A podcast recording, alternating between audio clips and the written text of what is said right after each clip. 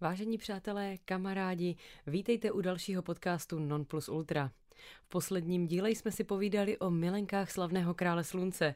Dnes se podíváme za jeho nástupcem, Ludvíkem XV. Jaké ženy ovlivnily jeho život?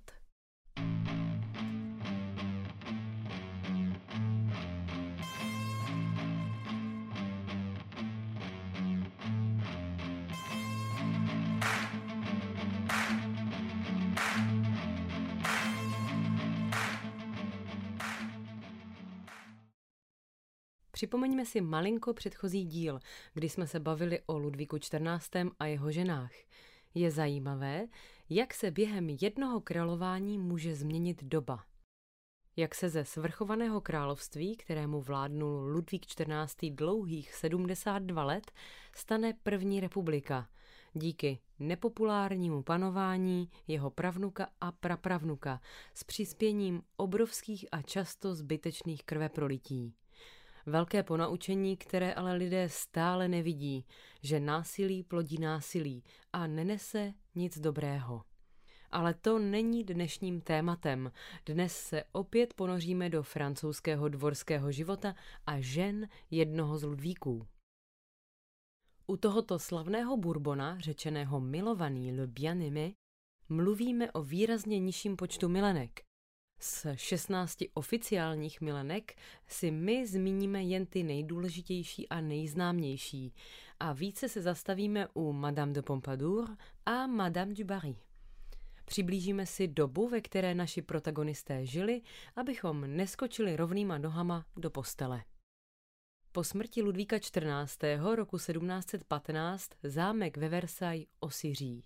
Celý zámek se ponoří do ticha, neboť lidé ze dvora vysloveně prchnou do Paříže. Dokonce i nábytek je na prodej, byty na pronájem za velmi malý až směšný obnos. Až roku 1727 se pravnuk krále slunce Ludvík XV. Vrací do Versailles. Ludvík XV. Se zpočátku držel tradic svého praděda, ať už šlo o ranní vstávání či večerní uléhání do lože dle ceremoniálu, který dodržovali jeho předchůdci. Ale časem došlo k určitým změnám. Ludvík XV. Obýval sice jiné pokoje v zámku Versailles, ale ráno i večer se účastnil ceremonií v pokojích svého prapředka Ludvíka XIV. Už zde ale došlo k určitému uvolnění zvyků, neboť Ludvík XIV. Se nechával budit stále ve stejný čas, kdežto Ludvík XV. Vždy oznámil předem, v kolik hodin chce být probouzen. Když občas prohýřil celou noc, tak pak klidně celý den spal. Takže vidíme, že král ve svém režimu nebyl tak striktní jako jeho slavnější prapředek. Je ale pravdou, že jinak měl své jakési takové pracovní návyky. Zavíral se k práci ve svém kabinetu, ale ani tam nebyl tak plodný a pracovitý, jak bychom očekávali. Jedna zajímavost, Ludvík XV. Si nechal vyrobit sekretář, který je neuvěřitelným designerským skvostem. Je považován za jeden z nejkrásnějších kusů nábytku na světě. Stál na tu dobu nepředstavitelných 60 000 liber, což je v dnešních korunách asi 25 milionů. Král Ludvík XV. Změnil časem mnohem více zvyků. Například sám rád vařil, rád choval domácí zvířata, o něž se také staral a potom si je i připravoval. Na terasách ve Versailles byly umístěny voliéry, kde se chovala zvířata, dokonce některá i v pokojích. Mláďata, aby nedocházela k úhoně, tak se jim pronajímaly apartmány. Neboť na jednom z jídelních menu je zapsán například beránek z apartmánů. Ludvík XV. Byl netradičním králem i proto, že neměl ani trochu veselé dětství. Brzy mu zemřeli oba rodiče, dědeček i sourozenci. V 5 letech byl absolutním sirotkem. To se na něm podepsalo pochopitelně neuvěřitelně silně, neboť po zbytek svého života se méně staral o králování, které ho traumatizovalo, a více o to, aby trávil svůj čas příjemně s těmi, které miloval. Protože to byl opět jeden z nejžádanějších partnerů Evropy, tak od jeho 15 let se na něj doslova pořádali hony. A poddaní Ludvíka XV. Organizovali jakési castingy na jeho nevěstu a budoucí choť. Těžko tomu věřit, ale sešlo se neuvěřitelných 99 zájemkyň o tento titul. Jen jedna jediná kandidátka z té necelé stovky obstála. Marie Leščinská. Dnes bychom si o ní mohli říci, že to byla taková popelka, kterou zavedl osud do správného královského prostředí. Marie byla mladší dcerou svrženého krále Polska Stanislava a Ludvík se tedy v 15 letech žení. Marii je o 7 let více. A tehdy Ludvík poprvé zažívá pocity, jako je láska a vášeň, které jsou spojovány také se sexem. Neměl to tak jednoduché jako jeho slavnější a prostopášnický pradědeček, ale začal jej zdatně po svatbě ve svých aférkách dohánět. Marii si ale bral z lásky a ona je do svého muže také velmi zamilována, kdo by nebyl. Věrný zůstává zřejmě celých 7 let, během nichž s královnou také splodil 7 dětí.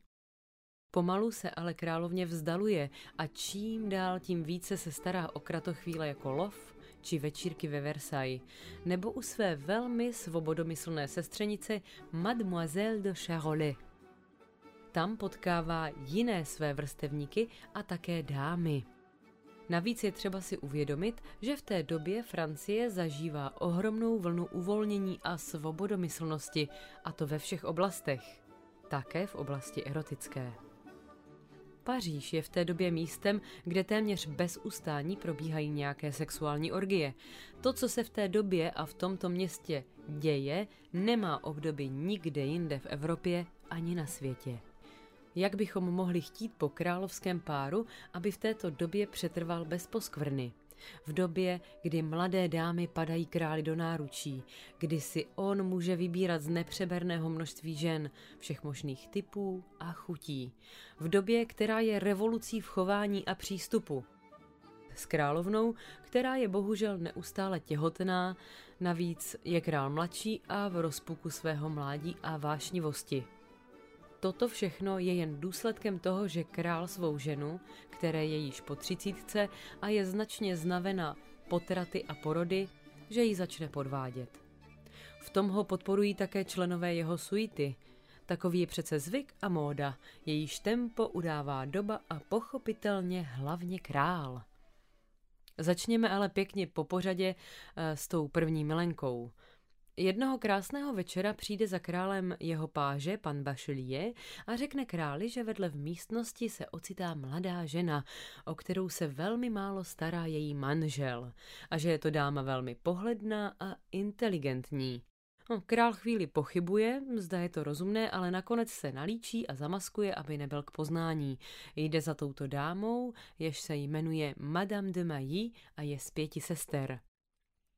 S tou krásou to pan Bachelier malinko přehnal, protože není nějak extrémně krásná ani okouzlující, ale v tu chvíli odpovídá představám krále, začnou si spolu aférku, která záhy vyprchá, neboť Ludvík se začne zajímat o druhou ze sester, Pauline, která byla ještě méně krásná než její sestra.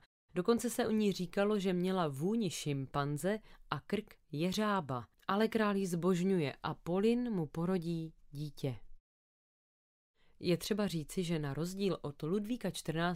Jeho pravnuk své nemanželské děti nepřiznával a nestaral se o ně. A nedělal si z toho těžkou hlavu, neboť sám měl se sebou starostí až nad hlavu. Je to člověk, který erotikou a sexem zastíral svou hlubokou melancholickou duši a vnitřní démony, jenž pramenili z toho, jak už jsme řekli, že zažíval dětství, které bylo nenaplněno city od rodičů a jiných příbuzných. Dnes je dokázáno, že sexem, potažmo vyvrcholením, se dostávají zejména u mužů do mozku endorfíny a jejich prekurzory dopaminy, které jsou přírodními antidepresivy. A Ludvík si tuto terapii ordinoval tak často, jak jen mohl.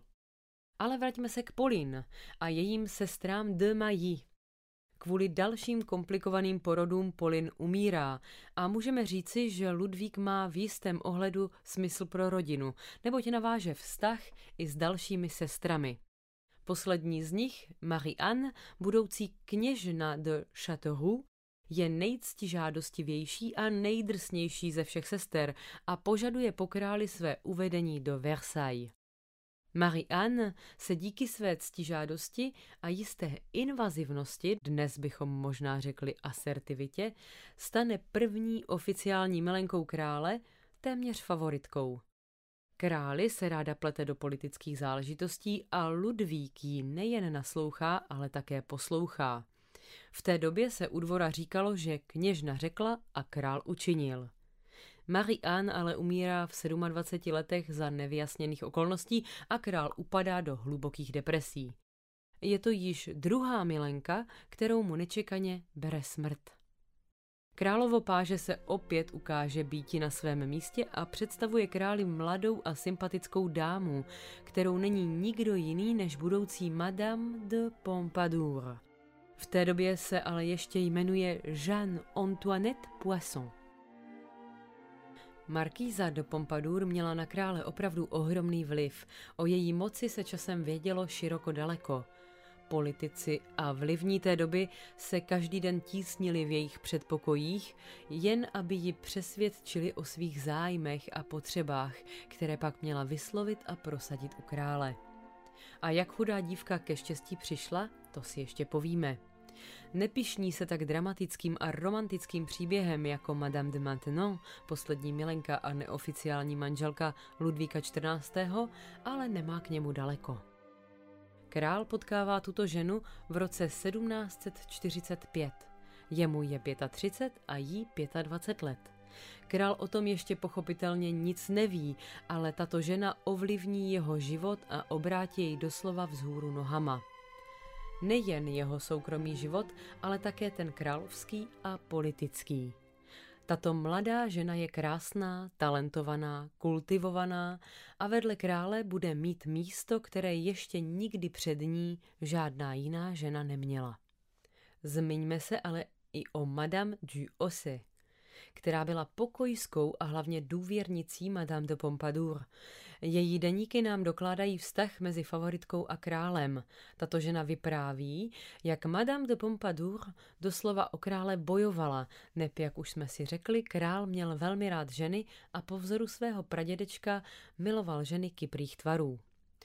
Madame de Pompadour ale byla od přírody štíhlou dívkou, takže jí Madame du Hausset musela vařit jídla poněkud kalorická, například celer s čokoládou, aby Madame de Pompadour měla plné tvary, které budou krále lákat co nejdéle. Ještě drobný, vtipný příběh, o který se postarala tato důvěrnice. Jednoho dne přišel tajnými dveřmi do pokojů favoritky král a v jistou chvíli se mu neudělalo dobře. Jeho veličenstvo omdlelo a jak by řekl Jan Werich, jeho mdlo nebylo obyčejné mdlo. Nebylo myslitelné, aby král, nedej bože, zemřel mimo své lože a navíc u milenky, a tak Madame de Pompadour zavolala svou pokojskou, aby upředli co dál. Ta si jako správná důvěrnice a žena činu okamžitě věděla rady. Sehnala kyblík s vodou a chrstla jej na krále. Ten se probral a ku podivu se nerozohnil, ale jako správný gentleman poděkoval za zachování chladné hlavy a Madame du Hausset odměnil 4000 franky, což byla na tu dobu ohromná částka. Vraťme se ale do doby, kdy Jeanne ještě nebyla Madame de Pompadour, náležící ku šlechtě, ale k buržuazii. A ne ledajaké buržuazii, ale k té, která u dvora byla obzvláště nenáviděna. Byla to buržuazie z oblasti finančnictví. Navíc její jméno Jeanne-Antoinette de Poisson, Jana Antonie Rybová, přivádělo mnohé vtipálky k nemístným žertům, jenž královo okolí a on těžko snášeli. Například byl sepsán pamflet o tom, že král obdivuje a miluje makrelu. Jeanne Antoinette se musela opravdu bít o své místo na slunci, neboť francouzský dvůr byl nelítostný. Její ambice ale byly její zbraní a v tomto boji měla velmi zdatného a silného sekundanta, samotného krále. Ten bez ní nedokázal žít. Aby krále potěšila, organizovala pro něj neustále různé večeře, divadelní hry, koncerty, ale sama věděla nejlépe, že nejlepším relaxačním prostředkem je pro krále sex. A to byl problém, neboť ku podivu favoritka nebyla nadána uměním lásky. Byla dosti chladná v těchto otázkách, i když s tímto problémem zkoušela sama něco dělat. Ordinovala si různé typy afrodiziak, ale nic nepomáhalo. Sexuální vášeň se zkrátka nedostavovala. A tak ještě před svými 30. narozeninami pochopila, že se musí stát něčím jiným než milenkou. Že se musí stát nezbytnou součástí králova života bez toho, aniž by uspokojovala jeho nejdůležitější potřebu. A to nebyla úloha lehká. Ale Jeanne to nevzdala, byla rozhodnuta si svou moc nad králem zachovat a i když tělesně s králem nezdílela jeho vášně, dokázala zastat jiné.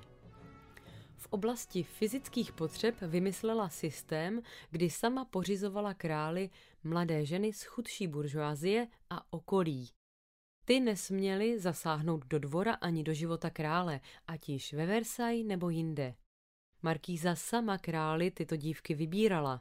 Vždy byly mladé, často pany, ne proto, že by si na tom král nějak potrpěl, ale aby na krále nepřenesly žádné pohlavní choroby. Povahu měli nenáročnou, vděčnou a skromnou. Žádná z nich nesměla nijak ohrozit postavení markýzy de Pompadour. S velkou dávkou odvahy, inteligence, ambicí a lásky ke králi pokračovala v těchto výběrových řízeních po dlouhá léta. V ulici Saint-Médéric ve Versailles, dříve Park Jelenů, vznikl jakýsi hotel pro královy milenky. Vzniklo až mysteriózní místo, o kterém se vypráví, že tudy prošlo až 18 000 panen. Ve skutečnosti měl král vždy jen jednu, slečnu a pak další. Dotyčná byla ve chvíli, kdy měl král choutky a touhy, dopravena v nejvyšším utajení na zámek. Od roku 1752 byl v pracovně krále vybudován tajný vchod, kde čekávala vybraná milenka. A tak si král, vždy když se cítil v tenzi, na 15 minut odskočil zrelaxovat, aniž by kdokoliv další tušil, jestli opustil svůj pracovní kabinet či nikoliv. I přes absenci sexu markýza zůstávala králi můzou, inspirací a politickým rádcem. Role nevyřčená, ale šitá na míru královské milence. Bez markýzy se nedějí žádná důležitá rozhodnutí krále. Nejen, že markýza ovlivňovala tyto otázky, ale navíc byla skvělou návrhářkou, designérkou a architektkou. Château de Champs-sur-Marne, jenž chvíli obývala, byl naplněn stylem à la Pompadour a ten je v dnešní době velmi vyhledáván starožitníky. A ve svých časech markýza utrácela dost vysoké částky za movité vybavení svých pokojů. Jen pro zajímavost, šperkovnice Madame de Pompadour byla prodána za 300 000 €, což činí téměř 8 milionů korun. Je třeba si ale uvědomit, že pokud přijímáte hlavy států, politiky, noblesu a další, je nutné mít určitou úroveň a tu markýza splňovala bezchybně a s grácí a umem. A teď drobná zmínka o útratách této dámy, ať máte trošičku představu. Za svůj život u dvora utratila za nákupy věcí movitých i nemovitých 36 milionů liber, což činilo zhruba 15,5 miliardy korun. Ano, sice za 20 let, ale částka je to nemalá. Do toho nejsou ale započítány nemovitosti v podobě 8 zámků, 3 ermitáží a 3 hotelů.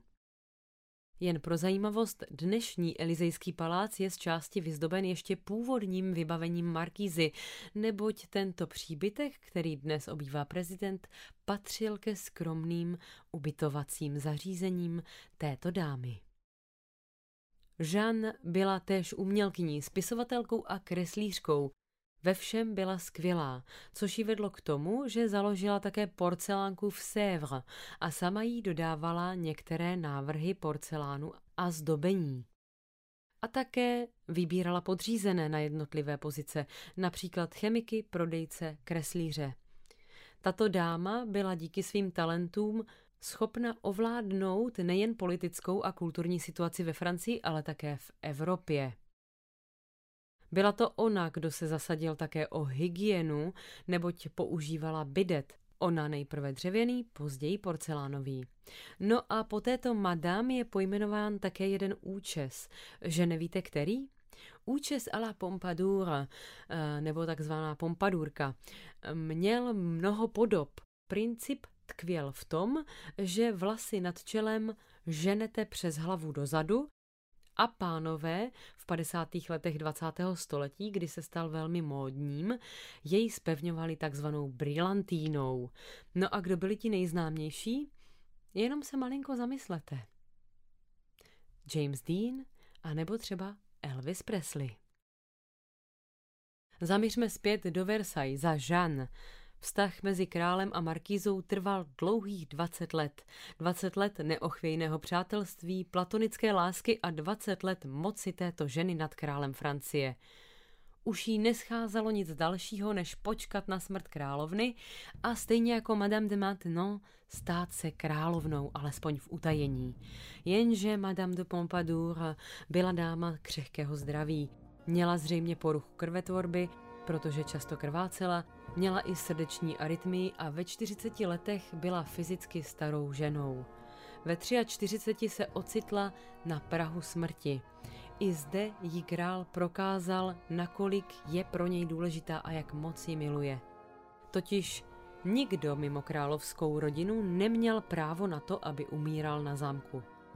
To znamenalo, že kdokoliv byl v podezření blízké smrti, musel zámek opustit. Zde učinil král výjimku a nechal markízu umírat v jejich pokojích. Jeho páže si pak zapsal do svého deníku, že v den pohřbu viděl, jak králi stékají po tvářích slzy. Král nikdy nenavštěvoval pohřby, protože to zakazoval protokol. A tak odešla králi žena nepostradatelná, nikoli však nenahraditelná, jak ukáže historie a budoucnost. Z velké části díky Madame de Pompadour král, kterému se říkalo milovaný, byl také velmi neoblíbený. Důkazem bylo i několik pokusů o královraždu. Například v roce 1757 v lednu se jistý muž pokusil krále bodnout při nástupu do kočáru, jenže král byl teple oděn a tak ho nůž poranil mezi 4. a 5. žebrem. Sice krvácel, ale nešlo o nic vážného. Král byl dokonce připraven atentátníkovi odpustit, jenže vláda to odmítla, neboť došlo k útoku na hlavu státu, a tedy i na stát, a tak se rozhodli k exemplárnímu potrestání. Šlo o rozčtvrcení a poté i upálení. Hrůzná smrt. Malinko teď odbočíme od milenek a luxusu k trestu smrti daného atentátníka. Jak tedy probíhala poprava výše zmiňovaného? Vynechám úplně ty nejmenší detaily, ale událost proběhla v Paříži na dnešním náměstí před pařížskou radnicí. Tam se teď v zimě bruslívá. Balkóny na náměstí se na tuto podívanou pronajímaly jako sedačky v divadle. Atentátník jménem Damian byl položen na slamník, byly mu kleštěmi vykloubeny končetiny, byl polit horkým olovem a posléze byly jeho končetiny přivázány ke koním, jenž pobídnuti nebo žáka rozervali. Co z těla zbylo, bylo upáleno na hranici. Tento čin byl hrozný a král pochopil, že on, král Francie, začíná být opravdu nepopulární. Protože co se dělo dál? No, to necháme ještě otevřeno a pokusíme se tento právě popsaný akt poněkud zjemnit otočením pomyslného listu. Pojďme se nyní vrátit zpět v králově milostném životě. První favoritka je mrtva a na její místo nastupuje druhá, Madame du Barry. Její pokoje ve Versailles jsou dodnes opředeny stínem, neboť Ludvík XVI. Ji na rozdíl od Ludvíka XV. Nesnášel, zejména díky své choti. Ludvík XVI. Nechal před pokoje Madame du Barry dokonce umístit branku z ostny, přes kterou neměl nikdo procházet. Než tak ale učinil po smrti svého královského předka, tak po tomto samém schodišti přicházíval léta král Ludvík XV. Za svou druhou favoritkou. Dodnes jsou pokoje Madame du Barry ve Versailles nepřístupné veřejnosti a některé z artefaktů té doby zůstávají uzamčeny a nedotčeny, jako například její knihovna. Kým byla tato dáma a proč byla během svého života a na jeho konci tolik nenáviděna? Když se seznámila s králem, tak jí bylo sladkých 25 a jemu téměř 60. S ní našel Ludvík své druhé mládí. A jak už jsme viděli u některých jiných, ani Madame du Barry nebyla zrozena proto, aby své dětství trávila v roli bohaté mladé šlechtičny a své mládí v roli favoritky krále. Narodila se jako dcera mnicha a švadleny. Až její nevídaná krása jí přesadila z extrémně skromného žití do bohatství a nádhery, nejprve malé buržoazie a časem až na královský dvůr. Pokud můžete, vygooglete si portrét této dámy, neboť byla opravdu jiná, krásná a unikátní. Hrabě du Barry se obklopoval ženami, jež se mu mohly hodit pro jeho piklení. Dnes bychom řekli, že byl šéfem luxusního eskortu. Jeho zaměstnankyně musely být krásné, inteligentní a musely umět zaujmout vlivné muže. Mladá Jeanne Bécu, ano, opět původním jménem Jana, byla vybrána jejím budoucím chotěm proto, aby mu pomohla smazat jeho dluhy u krále. A tady náš příběh začíná. První páže krále bylo důvěrníkem krále. V tu dobu to byl jistý Dominik Lebel. Ten zejména zháněl králi jeho milenky. Přes něj musela projít i mladá Jeanne. Ještě tehdy neprovdána za du Barryho byla představena Lebelovi. Ten jí byl okouzlen a pohovořil o ní před králem. Pochopitelně od počátku byla králi zamlčena minulost této dívky a také nesmazatelný fakt, že její náručí a nejen jí prošly zástupy vlivných mužů. Král pln zvědavosti ji chtěl poznat, takže jak jinak než ukázkovým komplotem se dostala budoucí favoritka ke králi. A všichni byli spokojeni, protože král poznal ženu, jež mu v loži ukázala věci, které si do té doby neuměl ani představit. Její zaměstnavatel, protože ho zbavila dluhů, a pochopitelně Jeanne, která byla králem téměř okamžitě prohlášena za oficiální metresu. A všichni zůstali perplex. Král se rozhodnul jí bezodkladně představit celému dvoru. A aby z toho nebyl příliš velký skandál, byla Jeanne rychle provdána za hraběte du Barryho a stala se komtesou du Barry. A teď už nic nebránilo tomu, aby vstoupila na královský dvůr. V tu chvíli pod sebou král řeže větev, na které sedí, protože nejdříve uvedl ke dvoru Jeanne du Poisson, marquise de Pompadour, z prosté buržoazie, kterou učinil favoritkou a krkem, na němž seděla královská hlava, a nyní si nastěhoval na zámek prostitutku s tím nejnižším možným sociálním původem. Nejen, že tato byla nenáviděna Choiseulem, prvním ministrem, ale také dámou, která přijela na královský dvůr velmi záhy, a už jsme o ní lehce hovořili.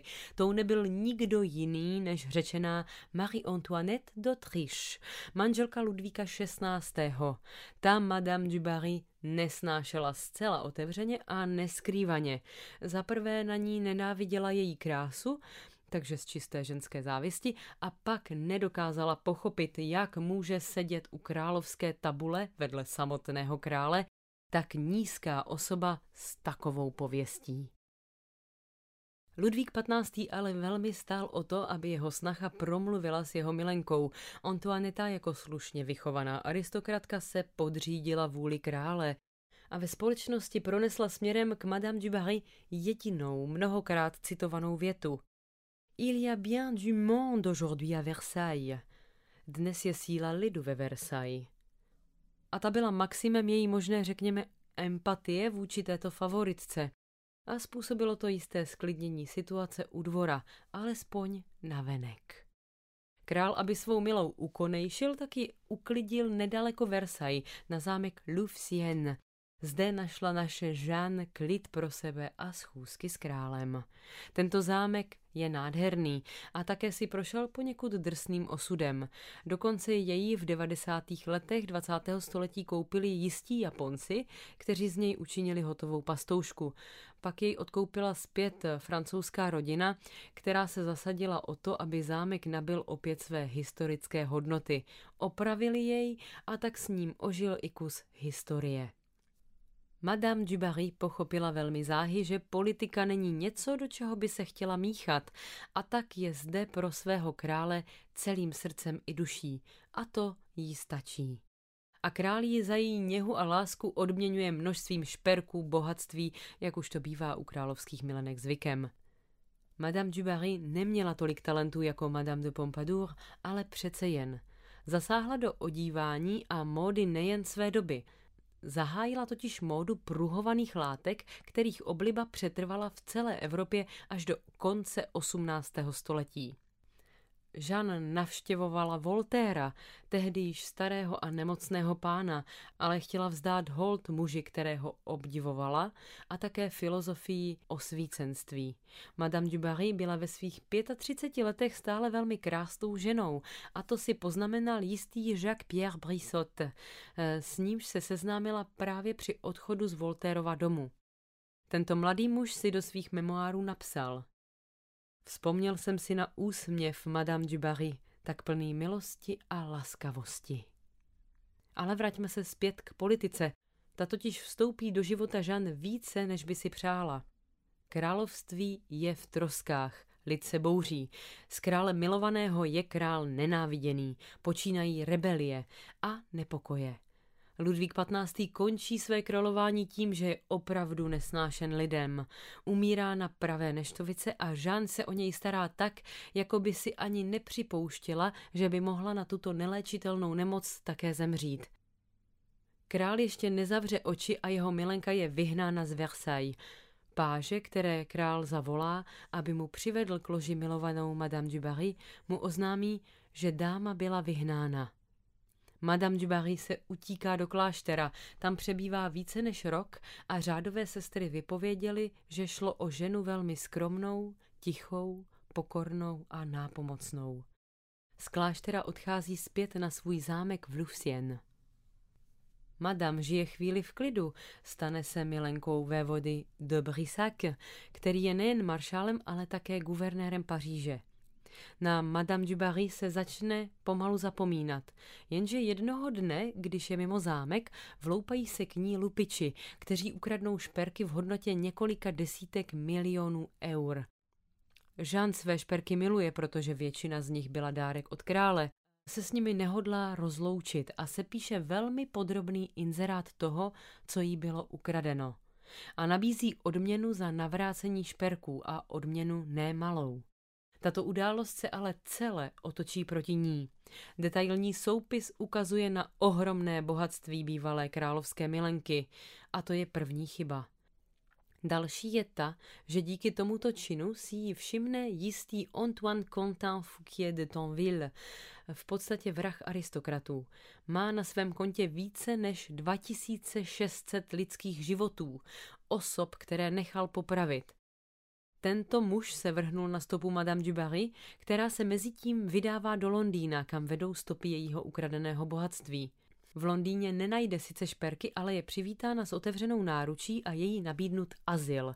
Ten odmítá, neb si myslí, že není tou, kterou by měl kdokoliv za cokoliv stíhat. Je ale zadržena a opět uvězněna. Zde ale projevuje opět své lidství, neboť když je jí nabídnut azyl, vyžádá si jej pro dceru vévody de Brissac a sama zůstává dále vězněna. Vévoda de Brissac je v květnu 1792 uvězněn v Paříži a v září téhož roku zavražděn brutálním způsobem rozvášněným davem. A Jeanne tak skončil dlouhý a něžný vztah, který je s vévodou de Brissac spojoval dlouhých 15 let.